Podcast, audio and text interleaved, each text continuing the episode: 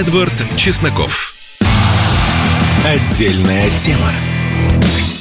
Здравствуйте! Начинаем наш ужасающий бескомпромиссный эфир. Самое проницательное слушатели, наверное, уже увидели, что начинается на час раньше. Ну, поехали. Рубрика «Возвращаясь к ранее сказанному». Неделю назад мы обсудили шокирующую, циничную, русофобскую, ужасающую, да и просто, ну, бездарную, давайте называть прямо, статью господина Горбузова, теперь уже бывшего директора Института США и Канады РАН. Но вот я решил посмотреть, что же там еще интересного имеется на этот институт. И да, при Горбузове институт выиграл тендер на 6 миллионов рублей. На 6 миллионов рублей нужно было выпустить две научных статьи и написать 4 эссе про российско-американские отношения. Ну, отлично, отлично люди живут.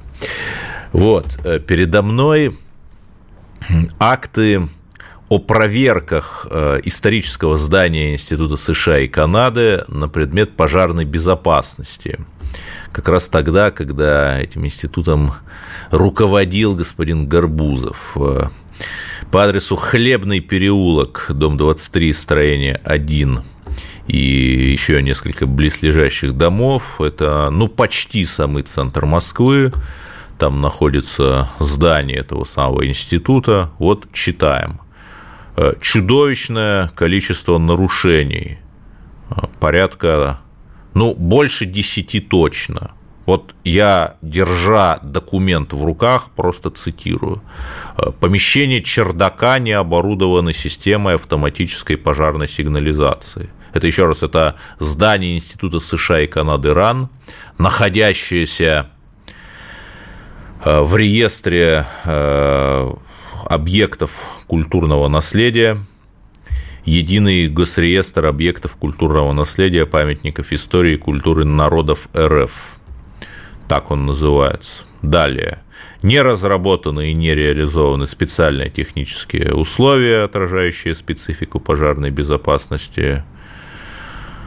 На путях эвакуации неправильное покрытие пола, под лестничным маршем с антресольного на второй этаж допускается хранение мебели, электроприборов и других горючих материалов. Не обеспечено наличие на дверях помещений складского назначения указания их категории взрыва, взрыва пожарной и пожарной опасности и так далее, и так далее. Э, это проверки от 2018 года, 2019 года. Вот еще. Э, на путях эвакуации допускается перепад высот более 45 метров. В месте перепада не предусмотрены лестницы с числом ступеней не менее трех или пандус, или пандус. То есть, э, например, человек с ограниченной мобильностью Э, просто не сможет эвакуироваться в случае, если, не дай бог, конечно, там произойдет пожар. Это вот э, бесчисленные нарушения пожарной безопасности. Я э, перечислил далеко не все, которые были найдены в историческом здании Института США и Канады Иран при Горбузове. Причем это же элементарно. Любой человек там найдет эксперта по пожарной безопасности, есть такие эксперты, выдаст ему денег, там 100, 200, 300 тысяч, сколько надо, и скажет, устрани все. Но я не верю, что в государственном бюджетном учреждении нет денег, учитывая тендер на 6 миллионов, выигранный им совершенно честно, конечно же. Я не верю, что в государственном учреждении невозможно создать ставку человека, который бы отвечал за пожарную безопасность. А вот если допустить, что задачей господина Горбузова, да, кто все пропустил, он опубликовал просто чудовищную русофобскую статью в независимой газете, где буквально призвал Россию капитулировать перед США. То есть не США призвал капитулировать перед Россией, как он должен был бы делать по долгу службы специального мозгового треста, который занимается изучением Соединенных Штатов, а наоборот. Как же так? А, и вот если допустить, что это не просто головотяпство, а у человека буквально была задача развалить российскую американистику, то тогда да, это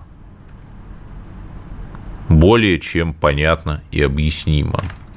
Э, в общем, удивительные, конечно, персонажи бывают, просто легендарные. Э, хорошо, что э, наконец-то эти люди, которые, ну, откровенно ненавидят Россию,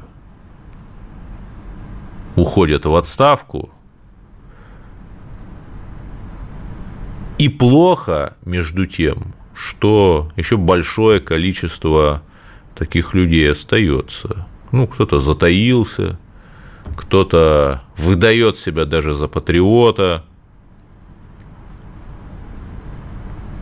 Плохо. Вот. А, руководителем организации то есть Горбузовым, не назначена смотровая комиссия, проводящая обязательный осмотр зданий и сооружений тепловых энергоустановок. Печально. В общем, э, с этим, наверное, мы закончим. Теперь э, перейдем к другим темам. Тема очень сложная, в какой-то мере разжигательная. Молодой человек, несколько молодых людей сделали замечание а, некой девушке, которая носила никап. Э, никап, в отличие от хиджаба, то есть мусульманского платка, это вот такая деталь одежды, которая а, ну, почти полностью скрывает лицо, что, э, учитывая, учитывая то, что представители 90-е, э, в 2000-е годы э, представители радикальных движений, искажавших э, исламское вероучение, буквально вели войну против России, организовывали теракты. Но это довольно с трудом, довольно тяжело воспринимается людьми, э, которых, опять же, можно понять. Мы помним, как в нулевые, еще там лет 20 назад и даже меньше гремели теракты по всей стране. И э, вот эта история буквально открыла портал в ад. И здесь я, наверное, процитирую Кирилла Семенова – Кирилл Семенов – это прекрасный востоковед, э, русский мусульманин, э, который сказал о том, что написал в своем телеграм-канале, что несмотря на то, что действительно э, исламское вероучение, скажем так, разрешает вот такие головные уборы, как никап – Хотя многие говорили, что как бы это не ислам, ну да, для э, русского ислама, для поволжского ислама, который столетиями жил по адатам, это не очень характерно. Но вообще говорить, что это не ислам, но это некорректно. Но, тем не менее, э, как написал, опять же, я просто цитирую русского мусульманина Кирилла Семенова, востоковеда, э, что если девушка решила вот, ну уж настолько э, посвятить себе религии, что э, ее самые жесткие догмы соблюдать, э, то почему же она вот пребывает в мегаполисе, который априори полон соблазнов, где люди могут неправильно на это среагировать, да, ведь мы же, например, жители Центральной России, да, мы с пониманием, э, приезжая в южные мусульманские регионы России, с пониманием относимся к их просьбам не носить э, там короткие юбки или шорты, а, входить э, в мечети и вообще ходить по городам, по Грозному, например, с покрытой головой для женщин. Мы понимаем, что вот такие традиции. Вот если мы друг другу будем с уважением относиться, то все хорошо у нас будет, как мне кажется. Следующая история а, уже, наверное, традиционная. Друзья, я помню, когда, опять же, вроде бы всытые э, нефтебумные нулевые, когда доллар стоил, э, когда рубль, наоборот, стоил очень дорого, там доллар по 25, в некоторые годы открывалась одна станция метро, одна-две, в некоторые вообще ноль, а сейчас мы видим Сегодня открылись три станции метро в Москве, в том числе на Фистех знаменитый. Позавчера открылось две станции метро. То есть мы развиваемся, и мы развиваемся так буднично, бурно. Вот это хорошо. Я, конечно, всех призываю э, москвичей сходить на выборы мэра Москвы и исполнить свой гражданский долг. Э, продолжим наш разговор через минуту. Эдвард Чесноков. Отдельная тема. Да, продолжаем наш ужасающий и бескомпромиссный эфир. Очень странная история происходит в Закавказье. Э, там арестован пророссийский активист Мика Бадалян. Ну, Мика человек очень своеобразный. У него много и а, хейтеров, в том числе и в Армении, но, тем не менее, он даже, наверное, его можно назвать не столько пророссийским, сколько проармянским активистом, э, причем достаточно таким радикальным и достаточно правым, но, тем не менее, он твердо стоит на позициях, что Армения – это стратегический партнер России и наоборот – что партнерство с Россией Армении выгодно с точки зрения национальных интересов. Эту позицию Мика Бадалян отстаивает. У него там телеграм-канал есть, который он по-русски ведет, очень зажигательно. А, участвовал, например, он в организации контрмитинга, а, когда в Ереване хотели и, в общем, проводили а, за украинский такой митинг. Ну вот Мика организовывал контрмитинг против этого заукраинского митинга. И вот э, совершенно внезапно выяснилось, э, что он там чуть ли не готовил переворот. А, ну, как нам говорят э, закавказские спецслужбы, что у него там нашли коноплю и оружие, да, то есть практически уже вот такой вот местный наркобарон. И можно было бы с этим согласиться, но учитывая, что Соросята – это сейчас не фигура речи, э, там э, в Ереване чудовищное количество активистов, которые э, сидят на грантах Сороса.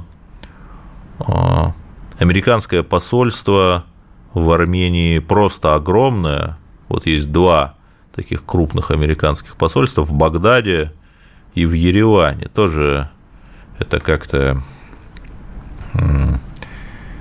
тревожно. И более того, на 11 сентября намечены совместные учения Армении и США, военные учения. Я просто хочу напомнить, что, например, по странному совпадению тоже 11 сентября, только 50 лет назад, 1750, 1973 э, года в Чили. Вот тот самый переворот, когда свергли Сальвадора Альенде и диктатор Пиночет захватил власть, любимец либералов, то там первые выстрелы а, по правительственным силам как раз начались а, в ходе а, военно-морских учений флота Чили и флота США – то есть э, заход куда-то под видом учений, это такая очень провокативная история, опасная. И при этом Армения как-то вот, ну, отказывается. Вернее, правильнее было бы говорить не Армения, конечно, а часть прозападных сил в этой стране отказывается от совместных учений с ОДКБ, например. То есть как-то странно. С Америкой они, значит, проводят совместные учения, а с ОДКБ нет. Очень странно.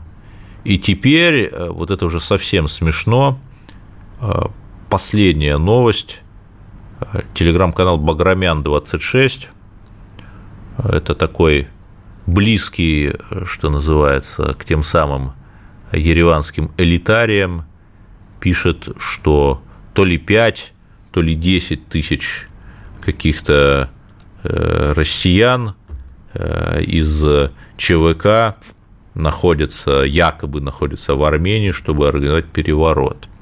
И тут меня что поражает? Э, Кремль обвиняли, что он пытался примерно таким же образом организовать переворот в Черногории в 2016 году. Какой-то еще переворот в Молдавии обвиняли. Переворот теперь, говорят, в Армении.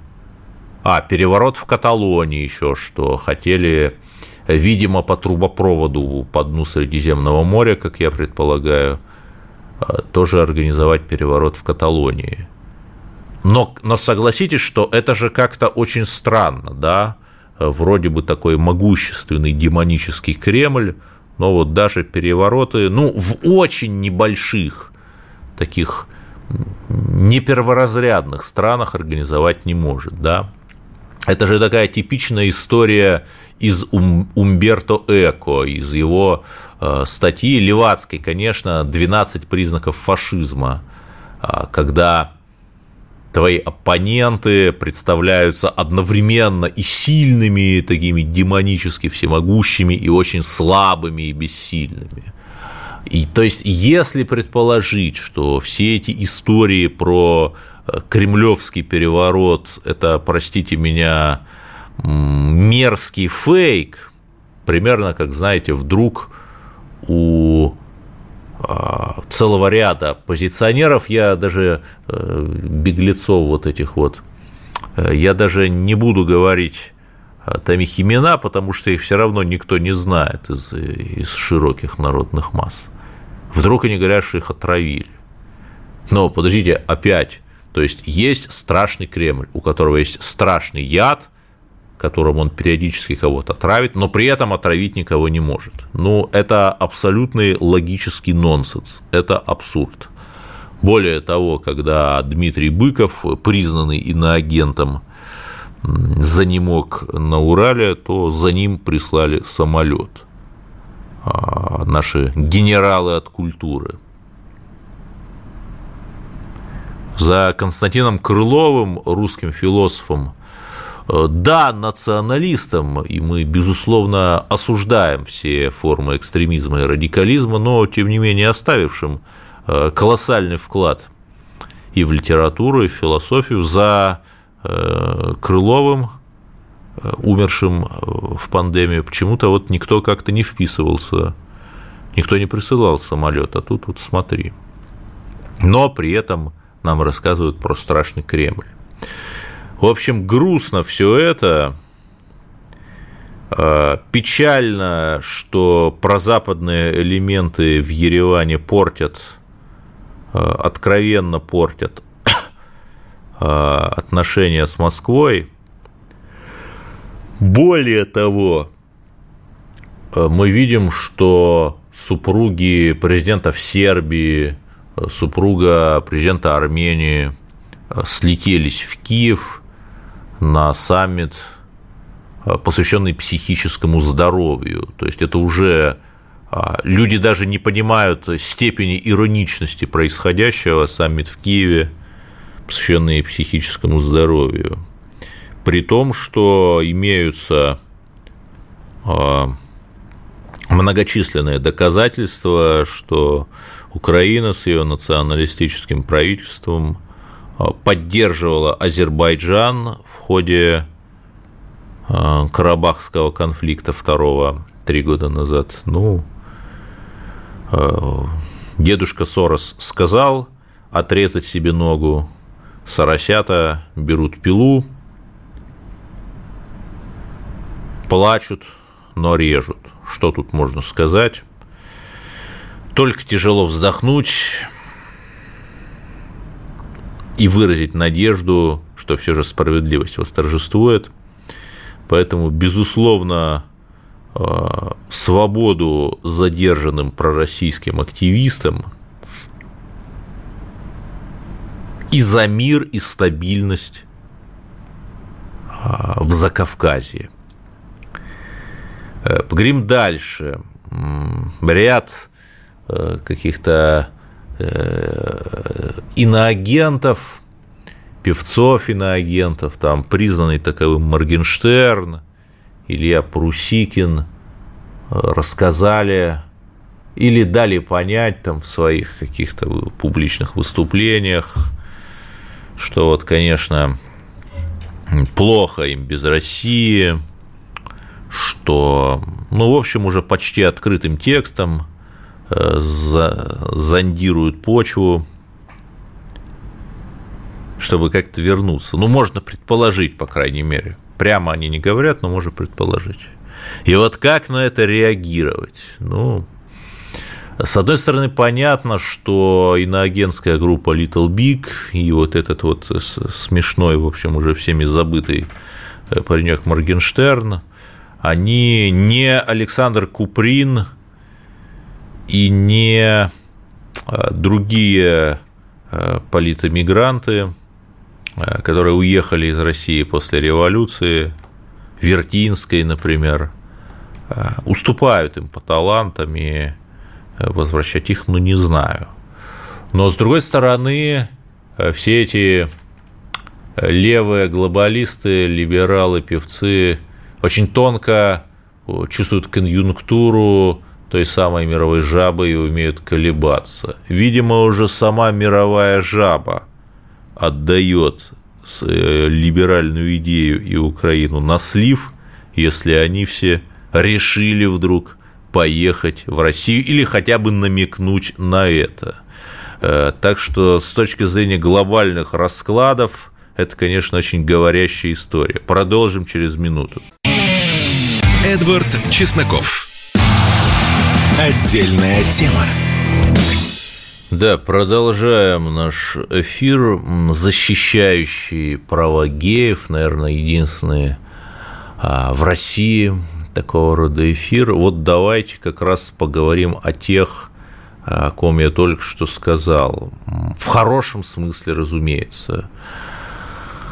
Я предыдущий блок закончил говоря о звездах, ну, как звездах, э, э, пивунах, иноагентах, которые вдруг что-то домой засобирались, засвербило у них все, запело, денег нет, никому они не нужны, и даже, в общем, русофобию особо не продашь, а, потому что здесь они уже заняты куда более талантливыми русофобами в лице, например, прибалтийских политиков. Но еще один вернулся.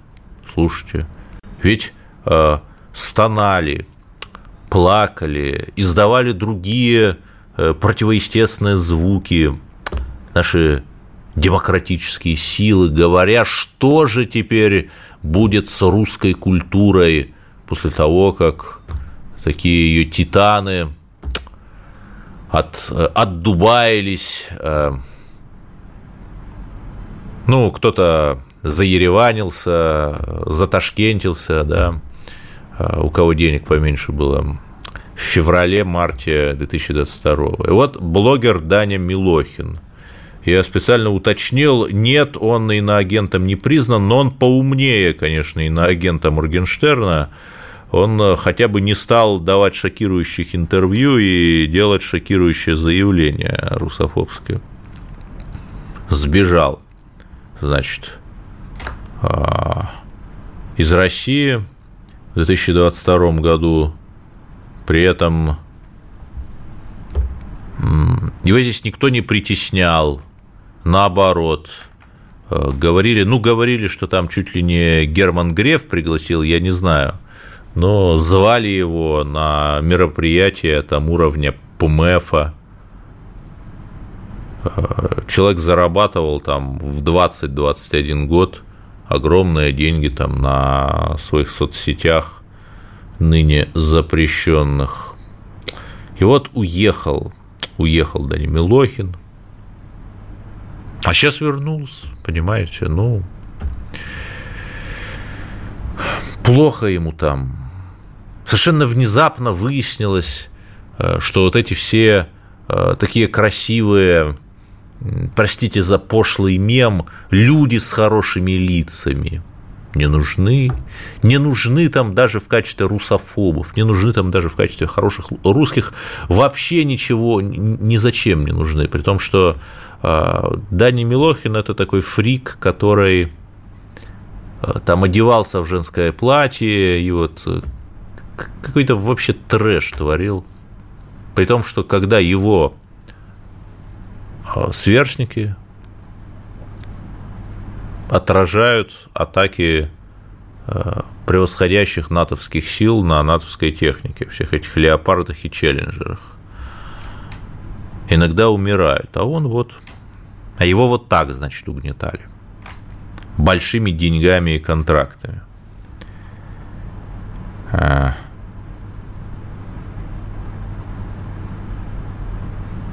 а а, украинский гимн он на стриме пел на своем. Ну, тоже не могу не восхититься его осторожностью такой, изворотливостью. Спеть же украинский гимн – это не преступление, ведь э, Украина до сих пор официально не объявила войну России, а Украина перекачивает российский газ через свои газопроводы. Такие постмодернистские, конечно, смешинки. Я это к чему? Что... А, при том, что можно увидеть его фотки Дани Милохина, что он прилетел э, в Москву откуда-то из-за границы в экономическом классе. То есть у этого э, юного короля жизни даже нет денег на бизнес-класс. Господи, Даня, да кто ты вообще такой? Не нашел он себя в Лос-Анджелесе, в Дубае и других центрах бездуховного капитализма. Ну, что тут можно сказать? Бог бы с ними, Бог бы с ними, а, но ведь э, печаль немножко овладевает нами, когда мы думаем, что вот эти люди так же, как раньше, придут и будут там получать свои деньги от около госкорпорации. Вот Баста, действительно талантливый певец, там его Сансара, э, в принципе, если бы он ничего не придумал, кроме одной Сансары, и то бы он остался в истории русской музыки, э, но вот он стал теперь лицом одного банка ну, не буду говорить какого, а одного красного банка, так скажем. При том, что как бы в 2011-2012 году там можно у него и протестный рэп найти какой-то и так далее. То есть вот а, поскольку даже там частные банки очень серьезно связаны с государством, вот такой вот протестный у нас рэпер вот такой бескомпромиссный, э, нонконформистский протестный рэп, работающий лицом олигархического капитализма, амбассадором одного из крупнейших банков и получающий за это, конечно же, деньги. Ну что тут можно сказать? Молодец. Хороший шпагат. Вот еще мне читатели пишут, это продолжение наших звезд. Телеведущий Дмитрий Шепелев – получил собственное шоу о животных под названием «В кругу друзей». То есть понятно, что шоу о животных – это, наверное, вершина, э, соответствующая уровню его таланта, но при этом 24.02 он вот плакался у себя в запрещенной соцсети, говоря, что вот как ему жалко несчастных украинцев. Нет, ну всем жалко украинцев, там мне жалко украинцев, тебе жалко украинцев. Но, ну, ну простите за этот пошлый штамп, ну 8 лет как-то было не жалко ему Донбасс, а тут вдруг стало жалко, да? Как же так? Нет, я понимаю, почему он вернулся, потому что денег э, нет от слова совсем, а ну, сохранять уровень потребления это как-то надо. Вот у него шоу будет на телеканале России завтрашнего дня. И главное, что ведь ничего не щелкает, да, что э, СВО продолжается, которое он так яростно осудил, и ничего. У этих всех людей только один бог. Бабки, бабки и бабки – стыдно это и позорно. И, но поскольку я обязан говорить, наверное, о каких-то позитивных вещах, э, хорошим здесь мне представляется история э, вот этого Рома Зверя, да, э, который съездил в Донбасс, выступил с концертом перед нашими бойцами, и, и при том, что это действительно с его стороны подвиг, потому что, например, ранее он так достаточно жестко выступал против СВО. Но вот опять, а как-то же очень симптоматично, что абсолютно все, а, включая даже там некоторых западных экспертов стали, ну, если не поддерживать Россию, нет, конечно же, нет, то как-то уж совсем отворачиваться от Украины. Видимо, совсем все на смарку у незалежно идет. И даже э, саммит э, о психическом здоровье не помогает. И вот здесь, как мне кажется, простите за пошлое слово, кейс э, Ромы Зверя он очень хороший. То есть человек не просто, значит, э, вернулся, э, Роман Билык его зовут, да, не просто вернулся э, куда-то там на сцену, а вернулся деятельно, да, поддержал Донбасс, поддержал наших ребят. Понимаете? Вот так нужно. А вот все эти Дани Милохины, иноагенты Прусикины, они не иноагенты, а двойные агенты в плане своих двойных стандартов. То есть они как бы осуждают Россию, а потом вот берут и возвращаются, как будто ничего не происходило, да. Видимо, рассчитывая на то, что память у нашей аудитории – как у аквариумной рыбки. Ну, отчасти они, конечно, правы, но только отчасти. Интернет-то помнит все. В общем, э, позор, конечно, нашим генералам от Медики, пригласившим этого Дмитрия Шепелева. Кстати, объясните мне, что хорошего для русских сделал Дмитрий Шепелев, кроме того, что он ведет программу о животных? А? Он запомнился какими-то скандалами с Жанной Фриски, там, помните, э, все шумно выясняли, а куда пропали деньги, собранные на лечение Жанны Фриски, там очень большие суммы были. И на этот вопрос мы ответ почему-то не получили. Ну, надеюсь, что когда-нибудь получим. Вот давайте сейчас а, сделаем небольшую паузу и вернемся. Чесноков. Отдельная тема. Да, мы продолжаем наш ужасающий эфир. А, я помню ровно год назад, когда у нас были непростые решения на фронте – давайте уже не будем делать вид, что этого не было. Когда, ну, все помнят, что было, когда для преодоления вот этой вот кризисной ситуации была объявлена частичная мобилизация. И тут что важно, в любом большом процессе, в любой большой компании, конечно, возможны ошибки, возможны некоторые шапкозакидательные элементы, ведь мы же долго э, себя убеждали, там, что украинская армия ничего собой не представляет, что стоит Наполеону дунуть, и Пруссия рассыплется. Да, ну, в итоге все вышло так, как, все вышло так, как вышло, и в том числе, э, в том числе потому, что вот простой э, русский солдат, э, который смотрит в прицел, а не а не на пропагандистов, причем с любой стороны, э, вынес всю тяжесть этой кампании. И мы видим, что если год назад э, вообще даже у многих складывалось очень тяжелое впечатление, слово Херсон, например, да, то сейчас мы видим, что мы сделали выводы из наших ошибок. А, вот этот пресловутый украинский контрнаступ, уже почти три месяца продолжающийся, украинские потери чудовищные, этого даже не отрицает даже, в общем, западные источники.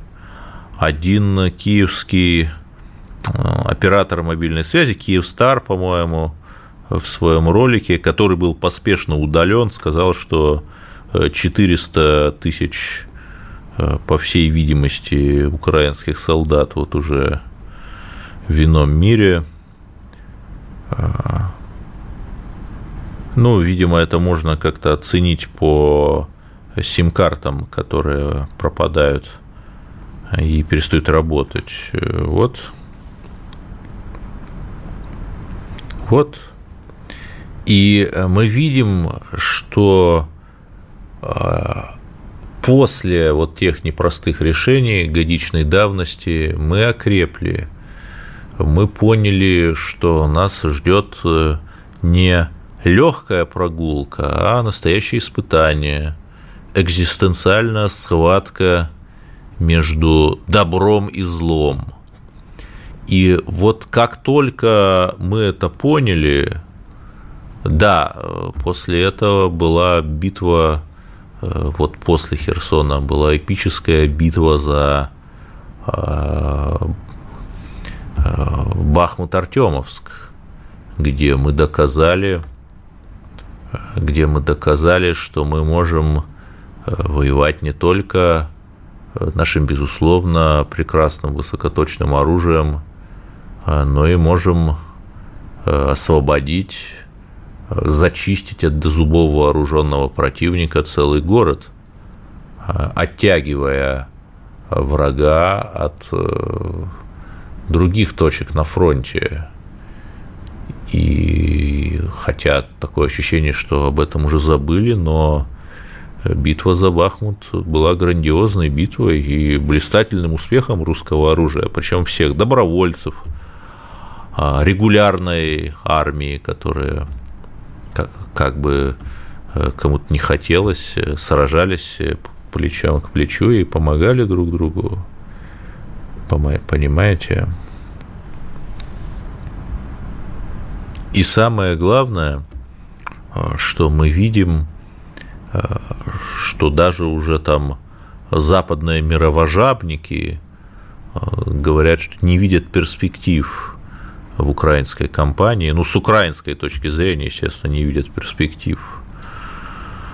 А это говорит о том, что в битве экономик, а любая война является битвой экономик, в итоге выигрывает тот, кто лучше подготовился, у кого мощнее экономика, у кого есть энергоносители, у кого есть возможности производить оружие, Э, ведь ну, это же просто бред, это смех. Британия отправила на Украину какие-то автобусы старые списанные автобусы из своих аэропортов. И в ответ на э, такие просьбы ВСУшников, подождите, а танки, а челленджеры, а те им отвечают, нет, ну, вы уже там два челленджера потеряли, э, при том, что в Британии их всего пара десятков осталось. Вот э, будете на автобусах, видимо, наступать. Вообще очень концептуально, да. А, видимо, на эти автобусы установят пулеметы, превратят их в автобусные тачанки и пойдут в очередной гибельный для ВСУ э, контрнаступ. То есть видно уже по всем критериям, по всем параметрам, что выдыхается и Запад, выдыхается и Украина. И тут сейчас самое важное не потерять, не потерять победу, как это произошло в Семилетней войне, а, когда пришел прогерманский у нас царь ненадолго, Петр III, не потерять победу, как э, в 1917 году, когда либералы-февралисты организовали свой грязный путь, который они очень долго готовили, объединившись с олигархами. Ну, а потом уже как бы большевики уже съели их. Понимаете, да? Я это к чему? А я к тому, что условный Ельцин-центр, э, все эти олигархи, которые дарят смартфоны э, боевикам запрещенного террористического Азова, они очень бы хотели возвращения даже не на январь 22 года, а вот в 90-е, когда была семибанкирщина – и они, либеральные силы, те, кого называют таким немного странным словом «семья», семья далекая от семейных ценностей, конечно, тоже история из 90-х, они готовят либеральный переворот. Ну, как это технически осуществить? Ну, ребят, а вот 11 сентября будет 50 лет а, перевороту в Чили который буквально финансировался ЦРУ. Это вопрос техники, как осуществить. И вот мне остается лишь сказать, у меня остается порядка минуты, как я понимаю. А, нет, больше мне говорят, это хорошо. И мне остается лишь сказать, чтобы это как-то осталось в инфосфере, что планы этих заговорщиков, этих неофевралистских переворотчиков, они всем очевидны. Ну, в смысле, очевидны тем, кому они должны быть по долгу службы, очевидны. Да. Уважаем Эдварда за четкую позицию по трезвости. Да, я тоже за трезвость, а, дорогой слушатель из Тюменской области – я вообще не пью, я в рот не беру и никому не советую. Просто не употребляю алкоголь и призываю вам следовать моему примеру. Пейте кефир, квас, русский чай. Так вот, я просто отвлекся на сообщения, которые нам приходят. Так вот, планы этих либеральных переворотчиков всем известны, иначе бы я об этом не говорил. И ничего хорошего их в случае попытки украсть у нас победу не ждет, потому что история зеркалится. В семнадцатом году Мы потеряли победу, и ее плодами воспользовался Запад, Антанта. А сейчас все будет наоборот. Это Запад катится к своей пропасти, к социальным противостояниям и гражданским войнам, а мы, наоборот, сильны как никогда. Наша прекрасная Россия полиэтничная, поликонфессиональная и в то же время на такой мощной русской базе. Когда, как не сейчас, в годовщину Куликовской битвы, я могу это сказать. Слушайте радио «Комсомольская правда» и знайте, что все будет хорошо. Эдвард Чесноков. Отдельная тема.